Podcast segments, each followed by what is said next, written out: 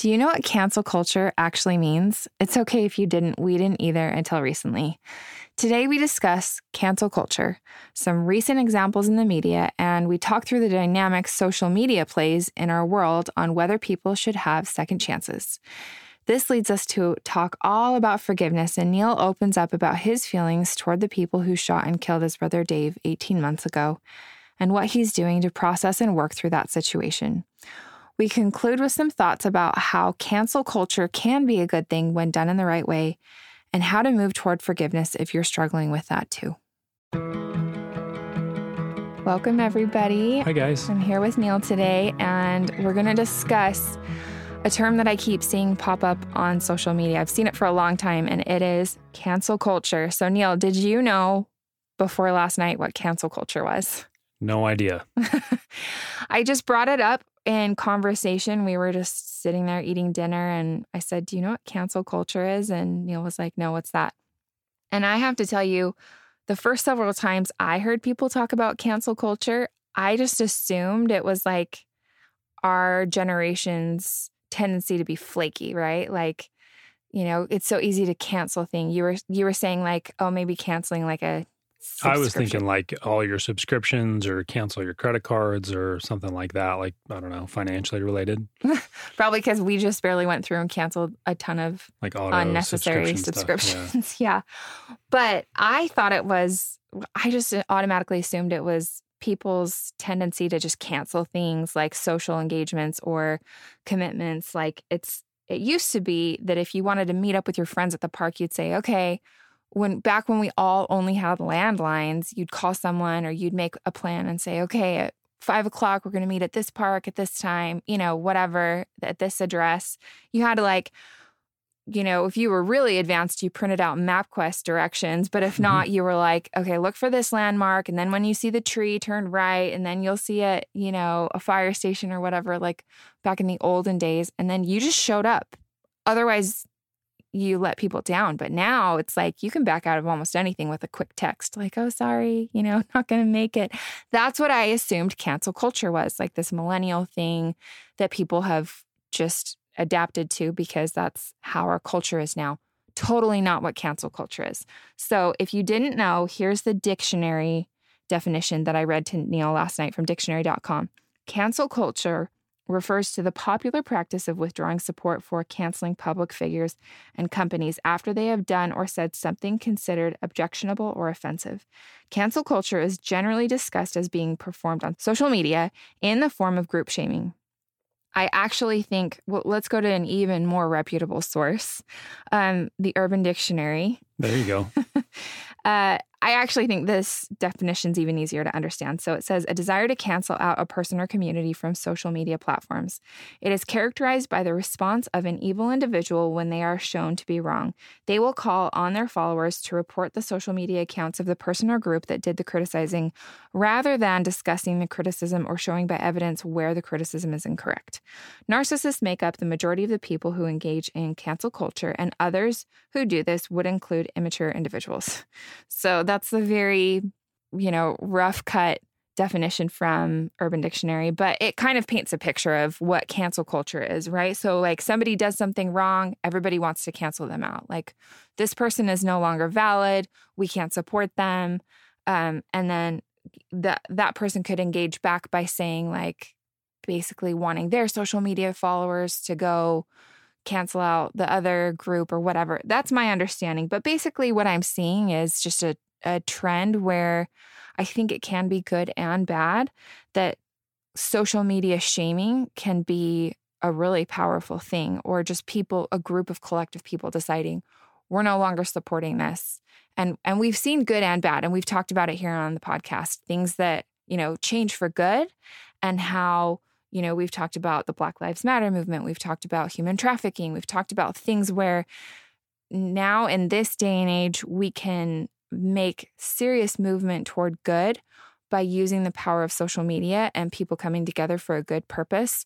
But I also think it can swing completely on the other side where maybe one person is completely deemed oblivion, you know, into oblivion because they did one wrong thing. So we're just going to talk about some of these examples and not necessarily draw conclusions, but just have an open dialogue about it. So, one thing that I thought of was the Morgan Scalley incident. And again, we're not going to necessarily draw conclusions, but we can link to this article from Sports Illustrated where they talk about the details of the Morgan Scalley investigation. So, Morgan Scalley is a football, defensive football coach. Right. Um, and for the University of Utah. Correct. And he was a former University of Utah football player. And then several years later, he came back to be a coach. I still remember when we were cheering Morgan Scalley on as, as a player, and now he's a coach. But basically, he, Scalley was originally suspended on June 5th when it came to light that he used racial slur in a text message in exchange with a recruit back in 2013. He was immediately suspended, and employment would be further determined following the results of an independent investigation by Kansas City law firm Husch Blackwell. So, you know, they did this thorough investigation and and then decided that after thoroughly evaluating all the information that they were going to um, give him the opportunity to offer an apology and then try to make things right and then they're going to let him come back in the fall and this is an interesting you know situation to observe basically and and are you on the side of you know, he should just be canceled out and never be able to get a job again in his industry. He should have known better. That was completely wrong. And it obviously, Neil and I both agree a racial slur is wrong. I guess where my question is, is if you want people to be better, does that mean be better by you never have chances ever again to make this right? Like, because you did something in 2013 from when it's uncovered in 2020, should you have the opportunity to make it right or are you just done? career wise for the rest of your life? You know, it's a valid question. And I think that the University of Utah totally made the right call, immediately suspending and um, conducting an investigation and being thorough about that. And then the Sports Illustrated article basically says, like, it's up to you to decide if they did the right thing or not. But this is, you know, what they decided to do was let him come back after a sincere apology and a people just spoke to his character saying he's a really good person. And so, anyway, that's one interesting example. Another one is that's a little more extreme, but also I think is questionable, in my opinion, is Michael Jackson. So, I was, I did a little Instagram story recently well, it wasn't that recently, but maybe like six months ago. And one of my favorite Michael Jackson songs. I mean, I grew up listening to Michael Jackson. I listened to him in high school. Neil's smiling at me because I'm laughing. We have like constant radio wars and like song yeah, wars yeah. in the car. If you guys follow us on Instagram, you know that Neil has a real affinity to like 90s. What do you even call 90s those bands? rock bands, yeah, like grunge bands, etc. Like. But I will Creed. say, I do every Halloween. I I do love hearing Thriller. I think it just is brings back fond memories. Okay, well that's sad to me if that's the only Michael Jackson affinity that you have. But, but it's cool. But I mean, there's just so many songs that I have really fond memories tied to and and I feel like he is iconic in music history, right? So, anyway, I played this song and was like, How can you have a bad day listening to this song? And a bunch of people responded to that story saying, you might want to check out the most recent documentary on Hulu about Michael Jackson. And there's some pretty serious things going on there with, you know, he was accused of um, doing some really awful things with children and i haven't watched it to be honest but i've been it's it's just caused me to question from then on okay do i want to associate myself with anything promoting him probably not because i have a real problem with anyone who's harming children but then also do we just do away with his music forever and ever? Do we just, you know, is he completely obsolete now in in music history? It's it's a valid question, right? So I don't have the answers to this, but it just led to a very deep conversation that Neil and I had last night about, you know, how much forgiveness should each person have and where do you draw the line where from then on you're no longer you can't get a job, you everyone shuns you, you are done. And obviously, like the Michael Jackson one maybe isn't quite as valid because of a topic of discussion because he's passed away now. But someone like Morgan Scalley, going back to that, that is like a great topic of debate where it's like, where do you draw the line as far as giving someone another chance to make it right or really using something as an example and doing right to a culture that was wronged you know, and how do you know when it's the right thing to draw the line and just say we're done with this person. So what were some of your initial thoughts neil when we were getting into this topic well yeah it's one of those topics where i think it's it's really there's a lot of challenging different dynamics to it. And one of the things that i thought of is like getting the actual getting facts of what happened and knowing mm-hmm. like the completeness of a situation is really challenging um, and i think even in a legal matter like they have to go off of and i've been learning all about this they you have to go off of evidence and what will hold hold up in court what's going to be like irrefutable evidence and a lot of times what we actually know that's irrefutable is is limited. You don't right. have all of the facts. So you're doing the best you can based off of a limited amount of information. But you know, it can spin it either way, mm-hmm. depending on what information you have. And maybe you do have the facts, you know? Well, and I think that is one huge element of the cancel culture thing is all it takes is one person posting one story on social media that goes viral and it may only have a skewed small part of someone's story or maybe the most sensational part of it or or maybe not, you know. I mean, back to the Michael Jackson thing, as soon as I heard that, I took the story down because I thought I don't want to associate myself with anything that appears like I'm okay with that or I'm promoting that. You know, anything that he did wrong, but I haven't taken the time to sit down and watch the documentary or like really go deep into the facts. But you know, a social media movement for good or bad can really make a big difference. But when you when you're talking about like really really deciding what the right thing to do is i agree with you. You've got to look at all the facts. That's one thing that i'll agree on with the morgan scalley. Thing they they did a thorough investigation of okay exactly what happened. Let's interview a bunch of people. Let's get all the facts straight. Let's really bring all the evidence to the table before we make a conclusion but I mean, this topic really hits close to home, right? With you, yeah, with our family, your family. So, for anyone who doesn't know, uh, Neil's brother passed away 18 months ago. Yeah. Now, mm-hmm. so um, January. January? January of, of 19, uh, January 17th, uh, yeah. 2019. And so we have, it was actually our very first podcast episode. If you want to go back and listen to that whole episode, but I'll let you kind of set the, set the stage for that so that anyone who's listening to this for the first time, who's maybe a newer listener, kind of understands just the base story of what happened. Yeah. So, yeah, about 18 months ago, my brother, he's closest to me in age, about four years older than I am. Um, super close, very, very close. He was like a mentor, kind of even a father figure to me he owned s- uh, several properties and had tenants in these properties. And um, there was an issue with one of the tenants, basically needed to, to be evicted. When he went to evict them, there was an incident, and we don't have all of the details on exactly what happened. Um, but he was shot and killed. Um, and then the people that that did this they hid his body in a kind of like an like a closet kind of underneath of some floorboards. And then, so it took about, you know, a, a, a, day or so for the police to finally come in, process the crime scene, find the body. And then within, I think, 48 hours, they, through, you know, their surveillance and tracking everything down, they got the, the individuals who did this and they took them into custody. Um, and then they are getting, you know, it's been a very slow, grinding process that's been extended due to COVID, but they are in the process of being prosecuted.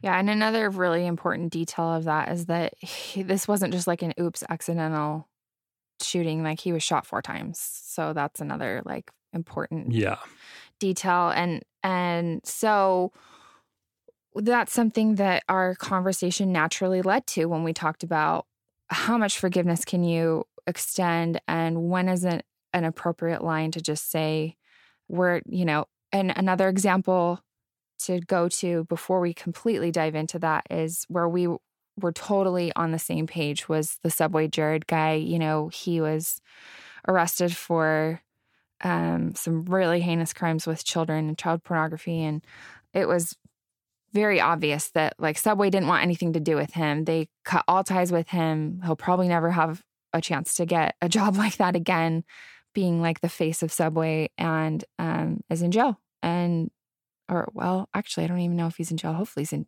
I'm I would assume he's in jail. But anyway, um, so going back to this and just talking through like, well, where where is it appropriate to offer forgiveness or people having another chance? And we talked about how Neil and I have had some pretty intense experiences with the 12 steps and with doing the steps. And do you want to explain kind of your side of that as far as, you know, what that experience was like for you before, obviously before Dave died and before when you went through all of your steps? Basically, yeah. Like I, I had an addiction that I developed over a lifetime of, you know, trying to cope with life. And that's the the addiction that I found was, you know, pornography. And that worked for me until it didn't, which happens quickly. And then I saw that was problematic and got into recovery and started going to meetings and outpatient recovery programs. And, you know, Corinne and I worked together on that. Um, but coming from that standpoint of understanding of like, man, like I rely on the grace of God, of Jesus Christ, you know, to obtain forgiveness and then have an opportunity to change and to become better and working through the 12 step process. That's how you make that happen. And it all hinges on being extended forgiveness through the atonement of Jesus Christ. Right. And so if you look into the Bible and the teachings within the Bible and in the gospel, like, that's the commandment is that you know we receive forgiveness from from god but also we're commanded you know jesus christ himself commanded us to forgive others. And it's like it makes sense. It's like yeah okay okay. But then once something happens to you at that level it becomes a suddenly there's a massive challenge with it. And it's yeah. and it's really really really hard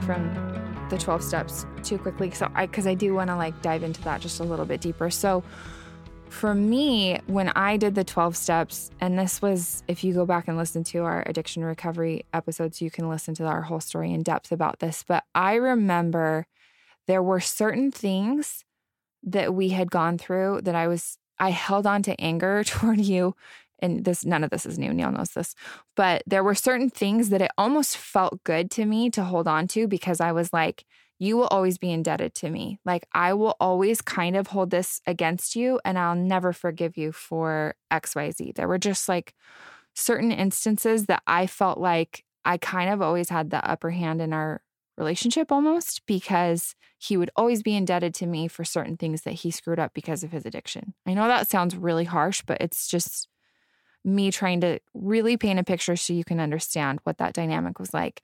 But when I got super desperate to have peace and to have clarity in my life and to just really dig deep and do whatever it took to not feel like I was going crazy from being married to someone who was in their addiction at the moment.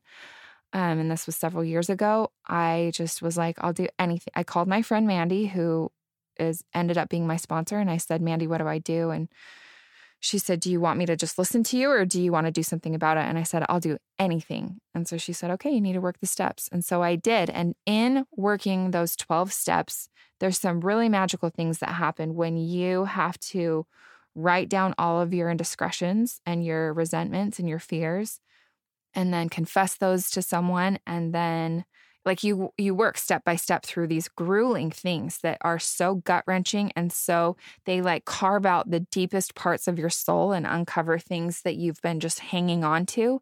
And you can't do a thorough 12 step unless you're really willing to dig these things out. And i when i did my 12 steps i was like i want full credit for these. I am not going to halfway do this. It is going to be i want this to work and i'm going to put every single ounce of effort into it. And i got I got that out of it. And I I can honestly say that, you know, as I did some of the things like asking others for forgiveness or trying to make amends and also like asking God to remove my character weaknesses, my hardest character weak, weakness to let go of and to ask God humbly to take away from me was that resentment that I was holding on to because it was kind of like, yeah, you always owe me a little bit. And I and getting on my knees and asking God meaning Neil would always owe me a little bit. Like in a in an, any kind of an argument if that makes sense and getting on my knees and asking god to take those things away from me was so humbling and so humbling to have to like reach out to people that I've wronged in the past and ask them for forgiveness and confess these things that I've done wrong. Like there just were so many things that took so much humility that by the end of it, there was no more like, I'm up here and you're down here. Like, I'm a little bit better than you. You'll always owe me. That was one of the gifts of the atonement of Jesus Christ. And utilizing that by doing a thorough, thorough 12 steps was that he took that away from me. It's gone. I, I mean, Neil and I still have disagreements, but I hopefully you feel that in sincerity of the the way that I am in our relationship now. Yeah, I don't absolutely. I I don't not only do I not bring those things up, that's not like a self that's not something that I've like mastered as far as self mastery. I can't even think of the right phrase of that, but it's not like something that I've practiced and become like mentally so strong that I won't go back to those things. They just don't come up in my mind anymore because I feel like I did the thorough work to let those things go and to be healed from them and to just fully love you and and not let those things weigh me down or weigh our relationship down anymore.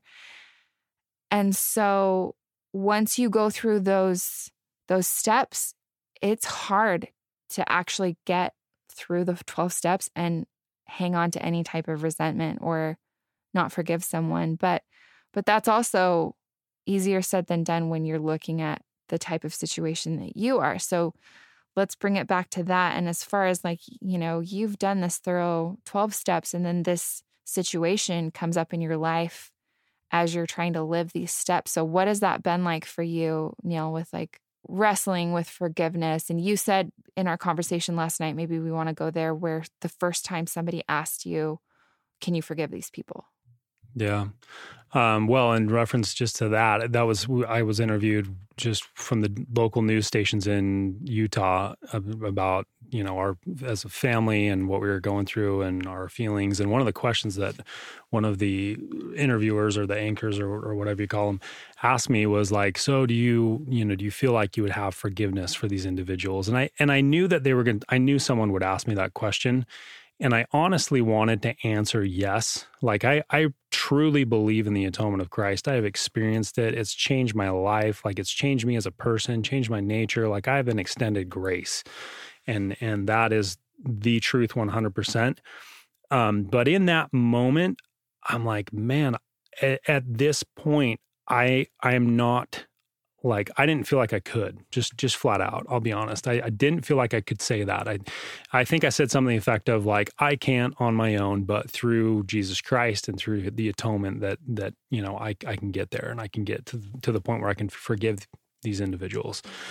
And so that process has been a whole new section of the atonement of Christ. Like I'd worked it for myself because of my own weaknesses and shortcomings and wrongs to others. But then I'd never been in a situation at that level where I'd had to, you know, be in a position to forgive someone for something that is such a deep level and, and at that level of insult to like me, my family. Um, you know, it, it's just an entire new level. And I think that, you know, as the details trickled out, it even became more challenging and more difficult because not only did I find out what happened and kind of how things went down, which st- I still don't know, and we still don't know because we don't know everything. But what I do know of the situation, you know, it just was brutal. And not a um, lot of remorse on the other end. Yeah, uh, and basically all we not have to go off of is the is the record of of what was said by the individuals who you know did this, and you know there's not a lot of contrition it's it's a lot of like you know it's his fault he deserved it you know he got what he deserved and it, and so it was the the insult to the injury mm-hmm. and that mm-hmm. and so it makes it even harder to to be able to try and forgive somebody. I mean, I think if it had been a situation where it was like, hey, there was an altercation, like things were crazy, you know, whatever. Somebody got nervous, they accidentally it just it just somebody freaked out right. and it was a situation and like they just didn't know, you know, they were scared or whatever and it happened and then they called the police and you know, like maybe it would be a there would be a a little bit, you know, different or easy. I don't know. I don't even want to know if I can say easier, but to It would to have change it, things. it would change things. Yeah. yeah. But to have it a situation where it's like, boom, you know, he was shot. We, they hid the body. They stole his car. You know, they hid. You know, they they were caught, and then when they were caught, they said actually it's his fault and he deserved it. You know, Well, the, and somebody who's listening to this might be like, "What the heck? It was his fault." So they they're claiming self defense that Yeah. like they're in this altercation that this guy decided I'm going to defend myself by killing Dave. Mm, but or the- that he forced the the claim is that the, that he forced entry, but he owned the unit, and that's I can't get into the details of exactly, and I don't know.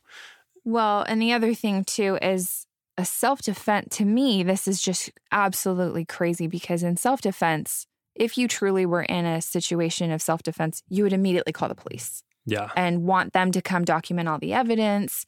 You would tell them your story. You wouldn't hide the body and run away. yeah, So, but even beyond that, what Neil's trying to share is that the very hardest part of all of this is the insult to injury of yeah. That's What that's said after. It's really that's that's you know maybe the hardest part, and I like I I have kind of things in place mentally that I go to in situations where I feel like somebody does something wrong to me or I get cut off in traffic or that which happened, you know, re- somewhat recently or somebody does something where I can look at it and say like, okay, I've I've done that to somebody. Mhm. Like I've I cut people off all the time, I'm sure, and I've been on, you know, the other side of that. I know that feels or I've made this this mistake or something similar. And the challenge that I'm having with that thought process is right now in this situation, like I, I can't do that. Like I look at the situation, I look at what happened and how they responded, what they did.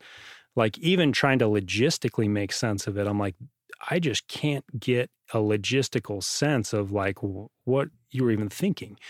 And so it's a whole new level of trying to figure out based off of very limited information and accepting that, accepting like this is the situation as it is.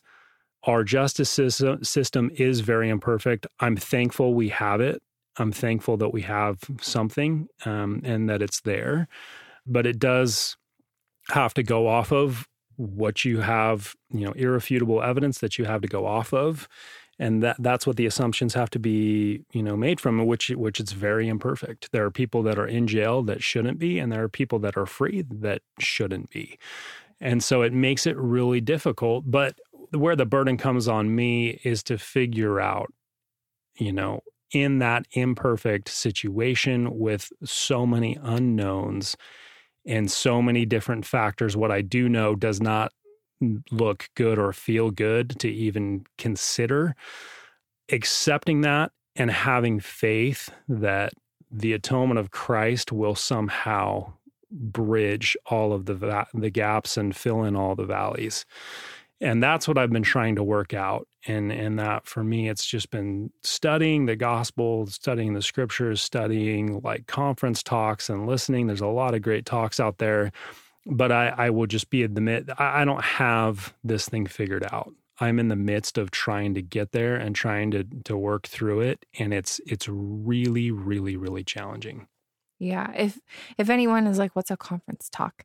It's our church does a general conference twice a year where the leaders, you know, share really inspirational. It's almost like spiritual TED Talks, but that's what Neil's talking about. And he's been doing a lot of that on his morning bike rides. He's got like the new love of his life is this It's not mountain the love bike. of my life. You're the love of my life. Okay.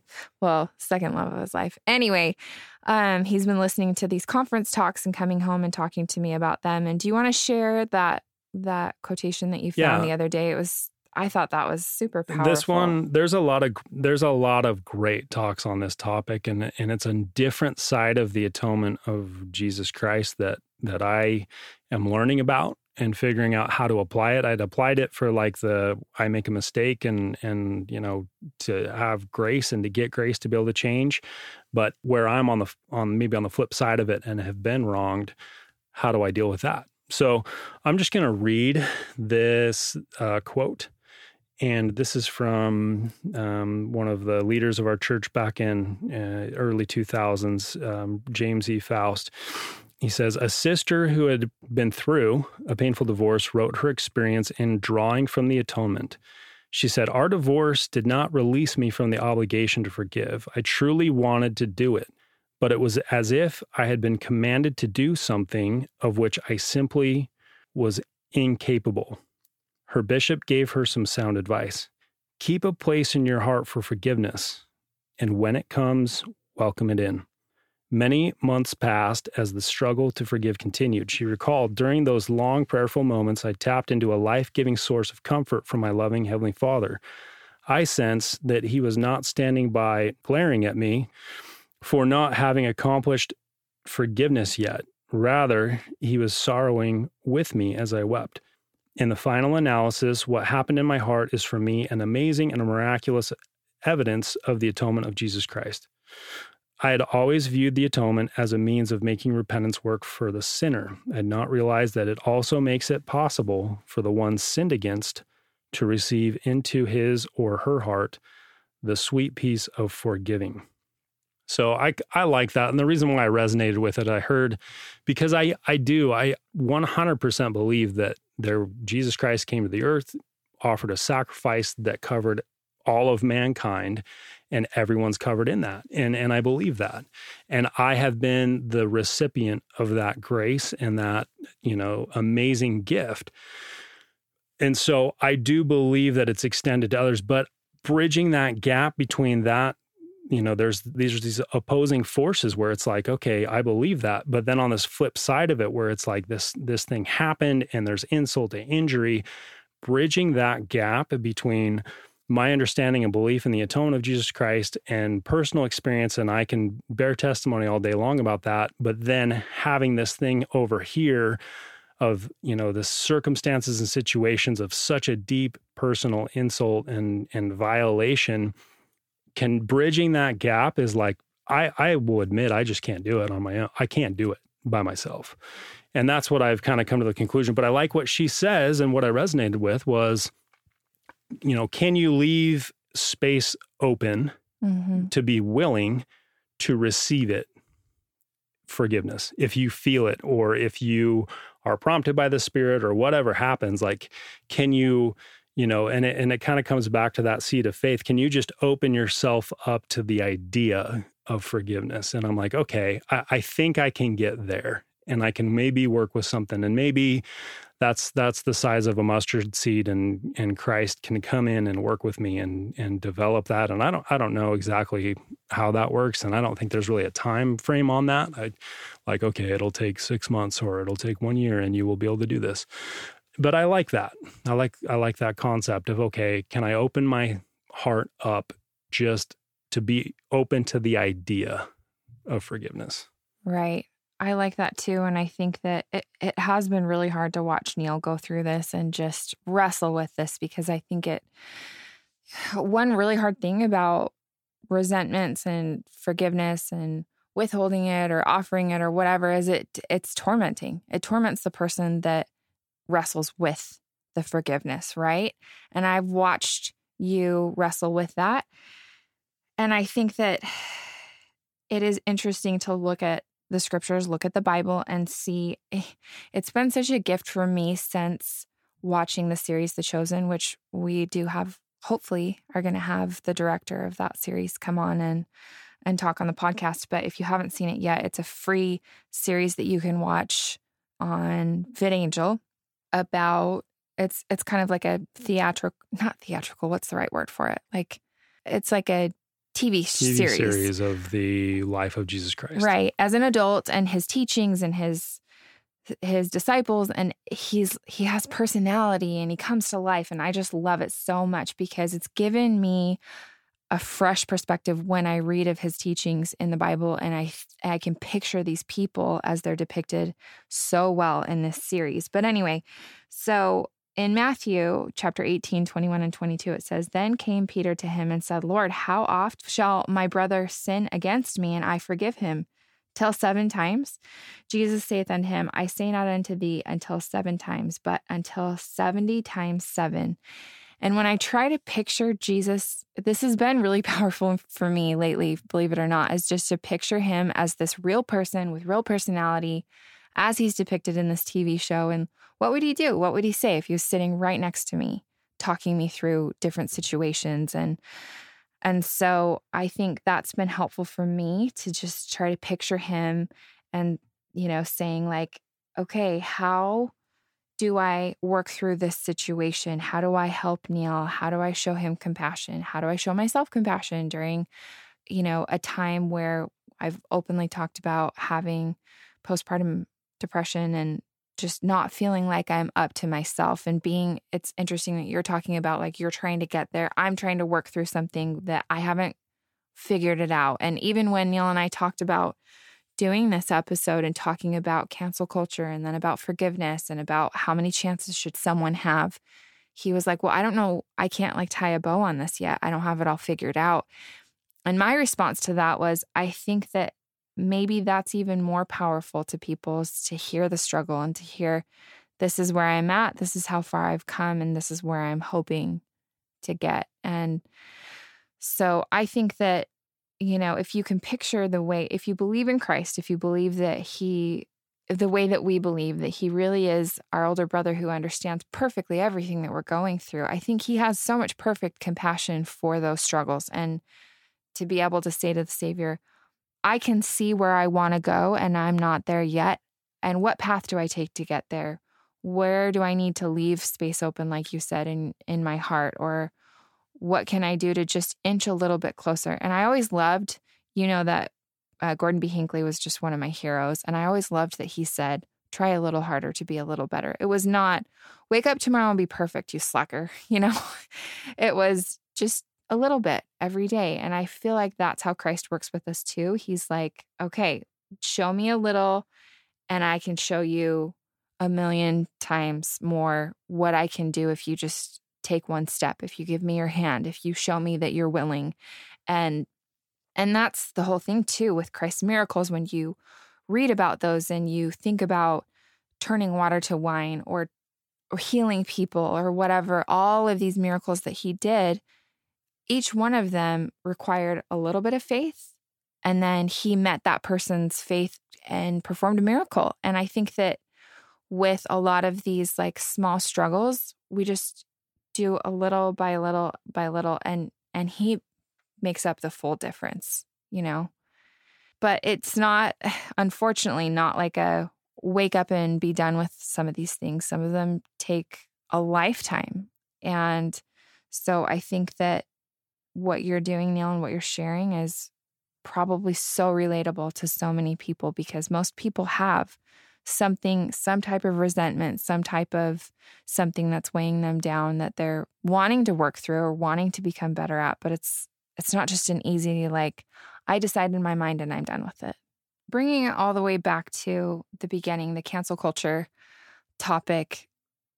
When I see some of these like anger, rage, like you know, posts and people wanting to call other people out, it it's a little cringy to me because I feel like from someone who's done the 12 steps and someone who's sat in so many 12 step meetings and heard people who have reached the depths of humility and are trying to get better, it makes me feel bad for, you know, people who are like wanting to call someone out or want it's hard, right? Because there are really, really good things that have come from let's bring to light an issue, let's make a wrong right. And we've been involved in that and wholeheartedly supported some of these movements.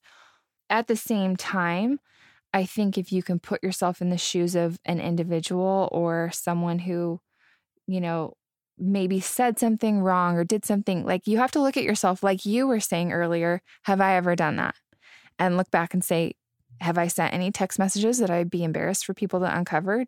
If my some of my conversations were on Twitter or whatever, would I be embarrassed to have certain things pop up? I think that all of us have had conversations or said things that after you walk away, you're like, why did I say that? That's not what I meant to say. Or maybe I said that in a stupid way, or I didn't realize that was as offensive as it is. this is one good example. When I was a kid, I remember I got a ride to a piano lesson that was like far away. We used to go to this piano teacher who was like really, really super good. And um, just I did, and I would carpool with another family. And my parents had said the phrase brown noser in our house before. I didn't know what that actually meant. And then I like called the the mom that drove us out to this lesson. She was like saying something complimentary to the teacher and I said, "Oh, you're a brown noser?" I didn't even know what that meant. I had no idea that it was offensive and I came home and told my mom and she was like mortified like, "Oh my gosh, Corinne, that is a really that's really embarrassing that you would say it. But nobody explained that to me as a kid, you know? And I think that a lot of times too, younger people hear things, they repeat things, they don't even think about it, they don't even realize what the context is or how offensive something is or whatever. Um, so listen, this is what Jesus says in the Bible. Luke uh, 6, 37 and 38. Judge not that ye shall not be judged. Condemn not that ye shall not be condemned. Forgive and ye shall be forgiven. Given it shall be given unto you. Good measure, pressed down and shaken together and running over, shall men give into your bosom. For with the same measure that ye meet withal, it shall be measured to you again. And so I guess that's my concluding thought and the message that I want to leave is I don't have all the answers for all of these situations. We want to make positive change, but also be careful to call other people out, you know, and and maybe if you're going to use your influence, use it to build up a better idea rather than tear someone down for the mistakes they've made. Use your voice to shout from the rooftops the way you want things to be rather than you know calling someone out or something out or an organization or a person for what you think they did so wrong because you probably have wronged people too. You've probably said or done things that you wish you could take back. And then at the same time too we'll all be faced with situations where someone's going to wrong us in a way that in our wildest dreams we would never ever do to someone else. And I think that's one of those real character building, stretching growth opportunities that are super hard, but it's something that you absolutely have to give to your higher power. And for us, you know, that's the atonement of Jesus Christ. There's just no other way. You can't do it on your own. So, those are my concluding thoughts. Do you have anything to add to that, Neil? Not really, honestly. Um, yeah, I'm just still, this is a real time type of deal for me. I'm still working through this. So again, I, I usually, a lot of times in different situations, I'll have like really, I don't know, hopefully hopeful things to say or an experience to share that, that maybe paints a picture of some things that someone could do to work through something. But I am in the midst of this. It's, uh, it's, it's life, you know, life is, is there and is happening. And this is, you know, by design, it's supposed to be challenging in order for us to grow and develop and become more like God. And and um, this is just part of it for for me at this particular time. And but I will say that the principles of you know trusting in God and and His timing and His plan and eternal perspective that's been one that's been huge for me is just knowing like you know some things questions will be answered in the next life and um, justice will be perfect in the next life to whatever degree that is to justify you know something or to well not justify but but to condemn something or to not condemn something. Um, that will that will be perfect because we'll have a perfect judge. So just some ideas you know i've been working with and trying to understand better and study um, and and I think just self compassion, just trying to be patient with myself and trying to work through this because it's just very difficult. Well, I really appreciate you being vulnerable and sharing. I asked Neil several times before we did this interview, "Are you sure you feel okay opening up about this and talking about this topic?" And and he and I both agreed that there's just so many people that probably will really be able to relate to your story and to where you're coming from. So we hope this helps. And I just wanted to say, too, really quickly, I so appreciate anyone that takes the time to leave a rating or review for us. Neil and I both do. It's super, super important to the growth of the podcast and being able to successfully continue to do this so we can reach a new audience and just grow, like I said. So um, it takes two seconds to leave a star rating and then maybe like a minute more to leave a review if, if you can. And I wanted to read one from someone named Ciara. This beat is. And she says, I look forward to Mondays and getting to hear a new podcast episode. Each episode is like a nice chat with a friend about real topics I'd talk about with a friend. I equally like when Corinne interviews someone or when it's just Corinne and Neil talking about their business, marriage, faith, etc. The topics are always different, but always either applicable or just interesting to me. Thanks, Corinne and Neil. Thank you, Ciara. Thanks so much, everybody who takes the time to support us. We appreciate it so much. Thanks so much for listening to Mint Arrow Messages. Make sure you follow us on Instagram at Mint Arrow, subscribe to our Apple Podcasts, and rate and review us if you like us. And to get show notes, go to mintarrow.com slash podcast. And you can even sign up to get show notes emailed right to your inbox, and we'll email you every time there's a new episode.